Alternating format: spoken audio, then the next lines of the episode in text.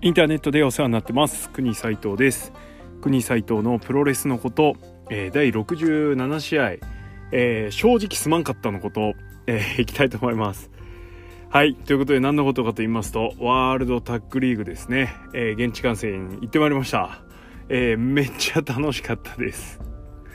すいません、本当にやる前からギャーギャー騒いでしまいまして、はい、ですね、まず最初に謝っておきたいことがあって、今日ね見に行ってメインで買ったから言うわけじゃないんですけど、完全にデンジラステッカーズですね、去年もそれなりの成績を残してることを忘れてまして、C 評価を下しましたね。すいません、 B です、ごめんなさい。それがまず1点。去年結構勝ってたんですよね。で結構いい感じだったんですね。何で思い出したかって、後で言います。はいということで、今日ですね、ご存知の方はご存知だと思いますが、最前列での観戦をしてまいりました。はい、ワールドではちょっとあれしちゃったんですけれどもあんま深く触れられておきますか。一応ね、顔バレしないようにしてるんで、はい、知ってる人は知ってますけどね。でですね、言ったら今日あれです、11点今日何したか分かんなくなっちゃった18新日本 11.18 後楽園のことなわけですが、まあもうね、ほんとね、ワールドファッキンタッグリーグまで言っといてこれかよっていうね、はい、いう感じでした。はい、総合分析をすると、今日はまず席が良かったこと、生観戦だったこと、席が良かったこと、それからどうなんかなね、最前列補正がかかってたのかもしれないけど、でも今日みんな結構やってましたよね。はい、ということでどんぐらいやってたかっていうのを確認していきましょう。まず第1試合、本間真壁対、フレドリックス後藤ですね、組です。10分43秒キングコング2ドロップで、真壁がフレドリックスから勝ちました。非常に出だしからいい試合でしたね。うん、やっぱ第一試合にヤングライオンがいて、頑張ってると盛り上がるというか、まあでもフレドリックスヤングライオン界全然ないですけどね。はい。あ、でね、まず1個。いろんな団体見に行って、新日の当たりが緩いだなんだの言ってますけど、改めて感じたのは、新日やっぱリング硬いのかなっていうのが一つ、前から思ってたけど改めてちょっと感じるのはリング硬そうだなっていう感じですね。これあんま見ない方がいいのかもしれないけど、要はリングに立ってる選手のシューズのこうなんつうのマットへのめり込み具合っていうのかなが、やっぱり新日あんまめり込んでないんですよね。うん、某団体のリングに本当試合直前に上がらせてもらったことあるんですけど、想像以上に柔らかくてびっくりしたっていうことがありました。うん、でそれを考えると新日のリングって触れないし、ね、触ると怒られちゃうから新日は触ったこともないし上がったこともないんでね、金プロの表彰式優勝してたら上がれたのになーって感じですけどね。いやー残念だったな。はい、この話すると長くなるんであれなんですが、なんだっけ、リング柔らけえって話ですよね。硬いって話ね。それからやっぱね、これは多分、リングの硬さもあるかもしれないけども、やっぱりちょっと受け身を取った時の音は新日、圧倒的に新日ですね。これはちょっと別に他の団体を落とすわけじゃなくて、一番音さしてるというか、なんつうの衝撃音、各団体トップ選手とかがやった試合はやっぱいい音してますけど、第1試合からメインイベント終わるまですごいっすね。はい、これはちょっとやっぱ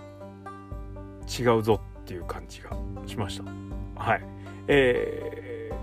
なんでその当たりが、例えばエルボーがその他の団体ほど強く入ってないとかっていう問題は確かにあるんですけど、問題じゃないですね。はっきり言ってそれは問題にしてないんですよ、新日は。はい、ハードヒットのことでもいろいろ言いましたが、まあ、そう考えるとバンプの音さしてるっていう意味ではやっぱり新日の選手がしっかりさしてるので、そういうところはさすがだなっていうところですね。いろんなもの、そのミーハー的な部分とかっていうのも含めて、それからプロレスとハンズやってるところも含めて、やっぱりトータルで考えて新日がなぜメジャーなのかっていうのが、改めて今日感じたかなっていうところですね。リングに近い席で他団体も見てますし、そういう意味で比較はできてます。はい、これは断言します。でその上でやっぱり特に今日はね、まあ、タッグリーグで第1試合から、まあ、選手がっちり揃えてやってるっていうのもあるかもしれないし、まあ今まで見た中でもかなり屈指っていう部分もちょっとあったんであれなんですが、やっぱちょっとちげえなと、いう印象がありました。なんで、昨日01のメインイベントですね、日野裕次、岡林裕二対佐藤浩平、岩崎とは見た後に今日新日見て大丈夫かなみたいな変な心配してたんですけど、全く問題なしですね。はい、でした。そのぐらい楽しんじゃいましたという話です。はい、すいません。で、第1試合戻ります。結果は言ったんで、ポイント的にはフレドリックスがヤングライオンっぽくないっていうのと、びっくりポイントはほんまのこけしロケットががっつり後藤の顎に入って、ほっぺたがパコンってなる音がめっちゃしてましたね。それがびっくりしました。それからちょっとやっちまったのは、近くて興奮してるせいで後藤のコスチュームですね、後ろからちょっと見てたら後藤の帯っぽい部分が赤いところがあるんですけど、それがすげえ派手なガラパンに見えて後藤をはみパンしてるみたいに見え出しちゃったんですね。そういうの気になりだしたら止まんなくなっちゃってですね、ちょっと後でツイートアップしますけどフレドリックスのビューティフルドロップキックを完全にその写真を撮ってたせいで見逃すっていうですね、大失態を犯しましたね。まあ視界の端にはドロップキック映ってたんですけど、やっちまいました。はい。で、まあ真壁も本間も良かったですね。はい。特に真壁のダブルラリアット、真壁の技で一番好きな技なんですけど、真正面から見れたのは良かったです。でさらにですね、試合後健太が後藤を襲撃しましたね。もう最高でしたね。めっちゃ健太言ってましたね。ちょっと後でワールドで自分の声聞こえるかどうか確認してみます。はい、いやーよかったな。はい、ということで次第2試合ですね、中西永田対、マイキー・ジェフコブ、ここも C 評価を下したマイキー・ジェフコブ組ですけど、素晴らしい戦いぶりでしたね。昨日は石井吉橋とセミ前でやりまして、まあ石井にしろ吉橋にしろ、バンバンコブはスープレックスで投げられます。ただやっぱりね、永田と中西だとあそこまでポンポン投げられないね、なんでかはお察しくださいって感じなんですけど、特に中西ね、重たいからとかじゃないよ、投げらんないじゃないですか。はい、なんでちょっとこの試合は実は結構不安だったんですね。はい、ただ目の前でジェフコブが動いてるの見たらそんなことはどうでもよくなりまして、それから中西のパワーを改めてね、ジェフコブと中西のぶつかり合いを見てたら、いやこれはメジャーとはこういうもんだなっていうのを改めて、でかいやつら同士がぶつかり合う、それから持ち上げ合うというかね、はい、そういうの見れたんでよかったですね。最後おそらくキー3に次ぐ重量だったんじゃないでしょうか、中西。わかんないですけどね、交渉とやっぱリアルちょっと違うんで、中西相当重いですからね。はい、でもコブなんとか回し切ってツアーオブジャイランドで9分56秒、中西からコブがピンフォールを奪いました。いい試合でしたね。はい、次ヘナーレ棚橋組対天候寺、天山めっちゃ応援、ヘナーレめっちゃ応援っていう感じで非常に微妙な感じだったんですけれども、10分43秒小島がヘナーレをでラリアットで、勝ちましたね。でパッと思いつくのは、小島の連続チョップよりヘナーレの連続チョップの方が全然バシバシいってたっていうね、いうこと。それから天山が戦う男の顔だったこと、はい、それから天候寺勝ったが美しかったこと、棚橋ヘナーレの2プラトンがカメラマンさんで全然見えなかった、はい、で最後は小島のねすんげえラリアットで、勝負割りってとこでヘナーレ負けちゃいましたけども、いい試合だったんじゃないでしょうか。第3試合10分43秒の試合にしては、なかなか濃密だったなという印象です。はい、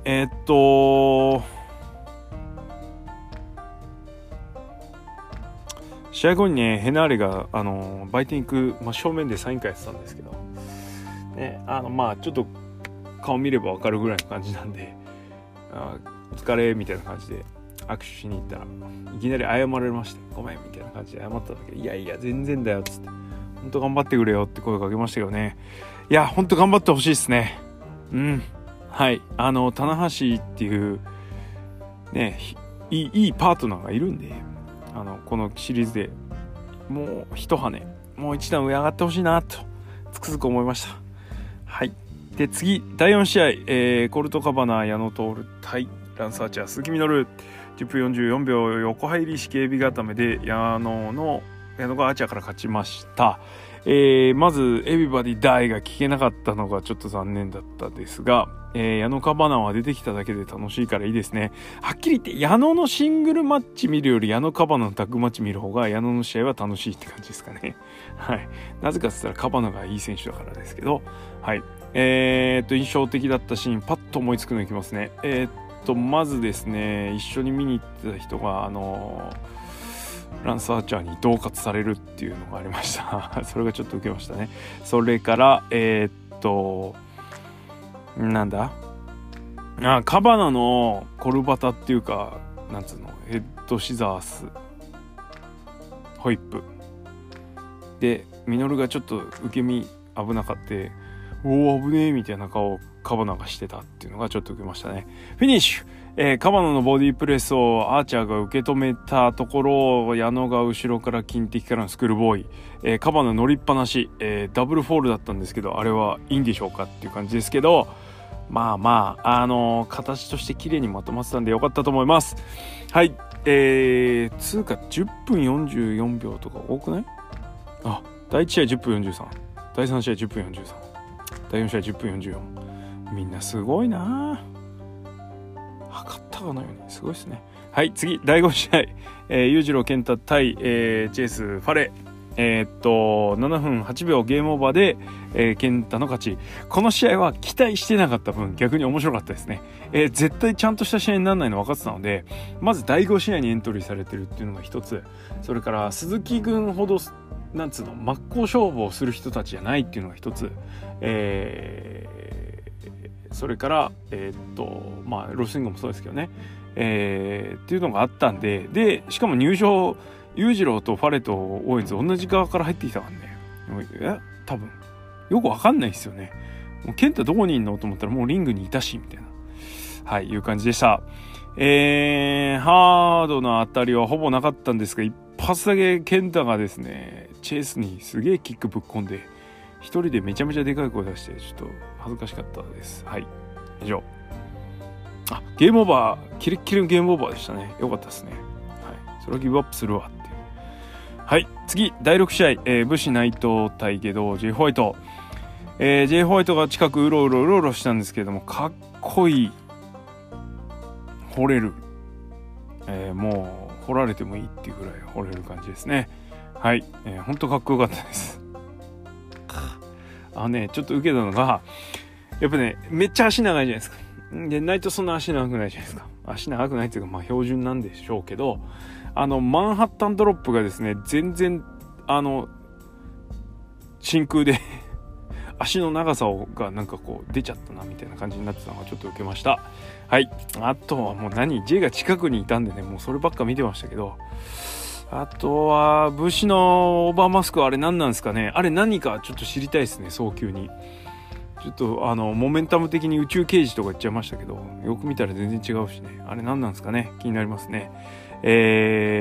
マスク脱いだマスクの後ろ側半分ジョーカーだったしね。いや、あのセンスというかねは嫌いじゃないんですよ、うん、マスクもかっこいいし、ただって感じですけどそ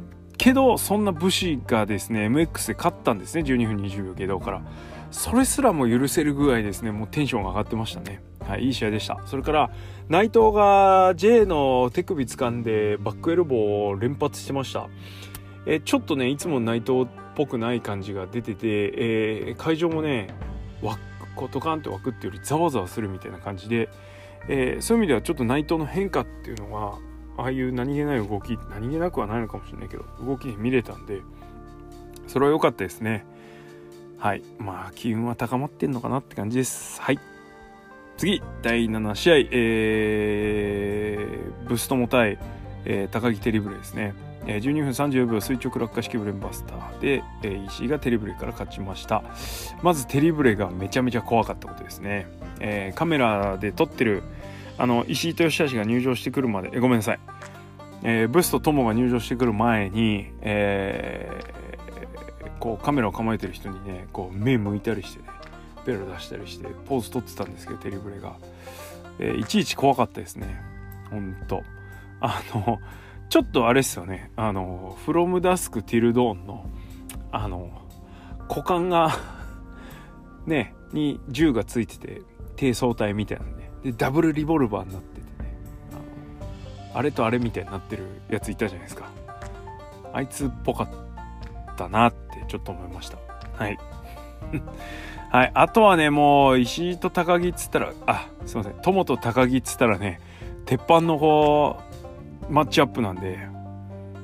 はい、湧かないわけがないと。であとは吉橋が頑張るだけみたいな感じでしたが、はい、吉橋も頑張ってましたね。今日は吉橋のダメなところはほぼ出てなかったかなと、うん、いう感じですね。フレドリックスが第1試合で決めた、シャリマティというか、ダイビング飛びつきネックブリーカーを、もう一回やってしまったっていうのはちょっとあれはミスかなって感じですけどね。しかも石井を抑えてるだけ。第1試合は後藤はカーズ掛けしてましたね。な上に技が切ったねっていうね。まあいいや。はい、いい試合だったんであんま言うのやめましょう。はい、最後は石井がですね勝つという感じで、ちょっと心配だったのはのし紙やった時に石井が足負けなくて、で無理やり技かけてただでさえ痛そうな膝を思いっきり痛打してたんで、知ってやべえなって思いましたけどね。試合後もかなり痛そうにしてたんで心配ですが頑張ってほしいと思います。ザ・石井マッチ見れたんでよかったです。はい、で最後メインイベント第1試合ですね。フィンレイジュース組対タイチザックセイバーデンジャラスセッカーズですね。17分4秒ザックメフィスト、道のくメフィストじゃないんですね、ザックメフィストで、タイチがフィンレイから勝ちました。フィニッシュシーンがぼっちったんですが、まあんなことは些細なことで、メインすごくいい試合でしたね。はい、まずね話戻してデンジャラスセッカーズのことを何で思い出したかっていうと、天正十字砲、要はトラスキックプラス、ザックドライバー、天正ドライバー、ザックドライバーをやったのを見てですね、あ、そういやこれでタッグリーグ真田イービルかなんか勝ったよねみたいなっていうのを思い出しました。はい、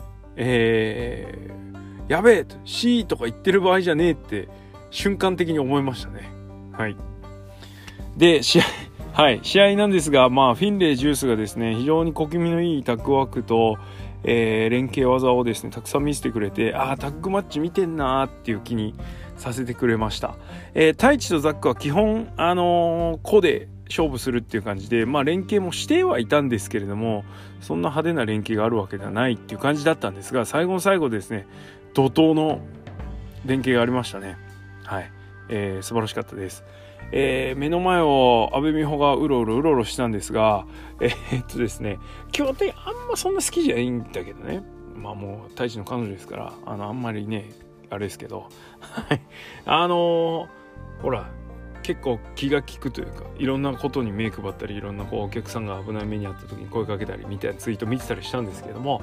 こう近くにですね太一が吹っ飛んできた時に大丈夫みたいな感じで太一のところに来た時にですね、まあ目の前にいたんですけど、ずーっと谷間がですね目の前でこう完全にこうある状態で、はい、いや鼻血出るかと思いました。はいアホですね。はい、すいません。そんな感じでですね、タイチもザック・セイバージュニアも阿部美穂も素晴らしかったし、フィンレイ・ジュースも素晴らしかった。ほんとグレートメインイベントだったなというところです。もうこの日はですね、第一試合から会場のテンションも高かったんですが、つられまいというか、雰囲気に飲まれないようには しようと思ってたんですけどね、やっぱ最前列の魔力っていうんですかね。もうがっちりですね、いつもあったらトイレ行くのにトイレも行かず、物も食わずですね、最後まで見切っちゃいました。最後太一がですね、ザコのかき集めだろうみたいな、こんなリーグはみたいな、いや本当その通りなんですけど、それを面白くしてくれてありがとう太一って感じでした。はい、ということで、国斉藤、乾杯宣言をしてですねはい、終わりたいと思います。まあ、今後ね、真田イービルが勝ち進んでいくことで、俺の気持ちはまた盛り下がっていくのかなとか、デンジャラステッカーズとか、フィンジュースとか、コブマイキーが変な負け方したりとかね、するとまたテンションが下がっていくんだろうなっていうふうには思いつつも、はい、このリーグですね、トップランナーのチャンピオンチーム GOD と優勝候補筆頭真田イービルがいなくても素晴らしい試合が続きで、非常に満足のいく興行でした。新日の後楽園のショーの中でもすいません、またこれベスト更新かなってぐらい楽しかったですね。まあ最前列だから当たり前かなと思いつつも、はい、ワールドタッグリーグ、これからも盛り上がっていくと思いますので、途中はやんないかな、なんか面白そうなことがあったらやりたいと思います。はい、ということで、正直すまんかった、ワールドファッキンタッグリーグなんて言って本当すいませんと、非常にいいものを見させていただきました。ありがとうございました。はい、で、ちょっとね2つほど触れておきたいことが、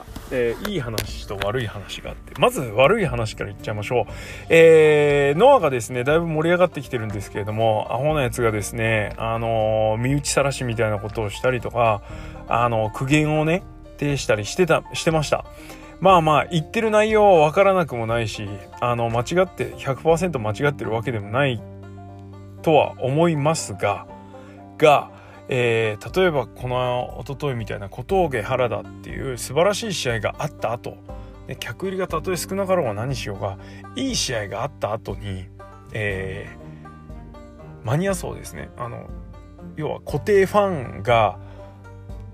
ネガティブ発言をこう立て続けにしてる、なんそれっていう感じですよね。なんか自分が好きだったこう空間をこうだんだん荒らされていくのが嫌なのか何なのか知んないですけど、まあだからダメなんだよって感じがしますね。ノアにだからダメなんだよみたいなツイートをねしてたりしたのを見てたんですけど、フォローもしてないやつのなんだけど、